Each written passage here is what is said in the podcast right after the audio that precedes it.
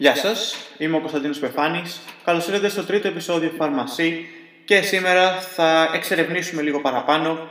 τις σωστές και κέρυες ερωτήσεις που χρειάζεται να κάνουμε έτσι ώστε να πάρουμε το καλύτερο δυνατό αποτέλεσμα για να προσφέρουμε στον ασθενή την κατάλληλη θεραπεία, βοήθεια και συμβουλή. Λοιπόν, στη συνέχεια θα πρέπει να ε, συστηθούμε στον ασθενή, να, να τον ε, κάνουμε να νιώσει ασφάλεια, να τον κάνουμε να, να μας ανοιχτεί, να μας πει πιο ακριβώς είναι το πρόβλημα και στη συνέχεια να του τονίσουμε ότι οτιδήποτε συζητηθεί μεταξύ μας θα παραμείνει και μεταξύ μας. Το οποίο είναι πάρα πολύ σημαντικό, να νιώσει ο ασθενής άνετα και για να μας πει όλο το ιστορικό, έτσι ώστε να έχουμε και εμείς το καλύτερο δυνατό αποτέλεσμα. Λοιπόν, το πρώτο πράγμα που πρέπει να ρωτήσουμε είναι αν το συγκεκριμένο σύμπτωμα ή αν θέλουν το συγκεκριμένο φάρμακο είναι για αυτούς ή αν είναι για κάποιον άλλον της οικογένειας ή για κάποιον φίλο. Στη συνέχεια θα ρωτήσουμε την ηλικία αυτού για το οποίο το ζητάνε το συγκεκριμένο φάρμακο ή έχουν το συγκεκριμένο σύμπτωμα και στη συνέχεια θα ρωτήσουμε αν έχουν κάποια ασθένεια ή αν παίρνουν κάποια φάρμακα και θα ρωτήσουμε επίσης αν έχουν σταματήσει κάποια φάρμακα ε, σε σύντομο χρονικό διάστημα. Και επίσης αν έχουν πάρει κάτι όπως ε,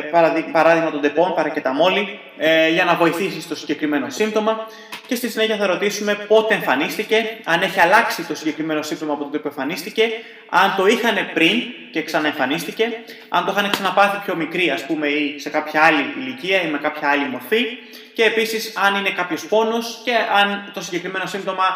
παραμένει καθ' όλη τη διάρκεια της μέρας ή αν έρχεται και φεύγει ανάλογα με το, τις, κινήσεις, το αν είναι κουρασμένος και πάει λέγοντας. Στη συνέχεια θα ρωτήσουμε εάν έχουν,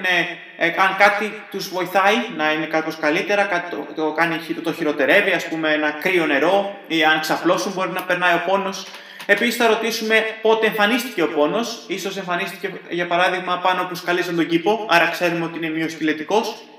και θα ρωτήσουμε, μετά θα προσπαθήσουμε να ρωτήσουμε όλα τα συμπτώματα που θα μπορούσαν να μας δώσουν να είναι μειοσκελετικό, αν αφορά την καρδιά, αν αφορά το αναπνευστικό, αν είναι κάτι το οποίο είναι ανησυχητικό και χρειάζεται να, το, να τον παραπέψουμε σε κάποιον ε, γιατρό ή αν απλά μπορούμε να ε, δώσουμε κάποιο φάρμακο από αυτά που έχουμε στα φάρμακα του πάγκου, όπως παρακεταμόλη, μπορούμε να δώσουμε ε, το Exalen, for example, μπορούμε να δώσουμε το Strepsils, ε,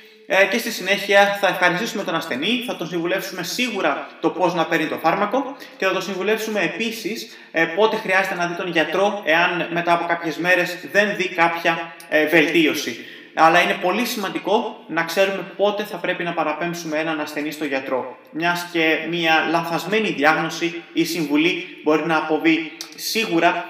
μπορεί να οδηγήσει μέχρι και στο νοσοκομείο και είναι κάτι το οποίο θα θέλαμε να αποτρέψουμε. Θα ακολουθήσουν podcasts στα οποία ίσως τα κάνουμε πιο με παραδείγματα. Θα μιλήσουμε δηλαδή και θα πάρουμε συγκεκριμένα κομμάτια ε, κάποιου συμπτώματος και θα προσπαθήσουμε να το εξερευνήσουμε, να δούμε πώς ε, τρέχει το συγκεκριμένο ε, μοτίβο ερωτήσεων. Παρ' όλα αυτά, αυτά για σήμερα από τον ε, Κωνσταντίνο Πεφάνη. Να έχετε μια ε, όμορφη έτσι, μέρα ή απόγευμα, ανάλογα πότε ακούτε το συγκεκριμένο podcast ή βράδυ. Ε, και παρακαλώ ε, κάντε following, subscribe, αφήστε κάποιο comment αν θέλετε και ευχαριστούμε πάρα πολύ.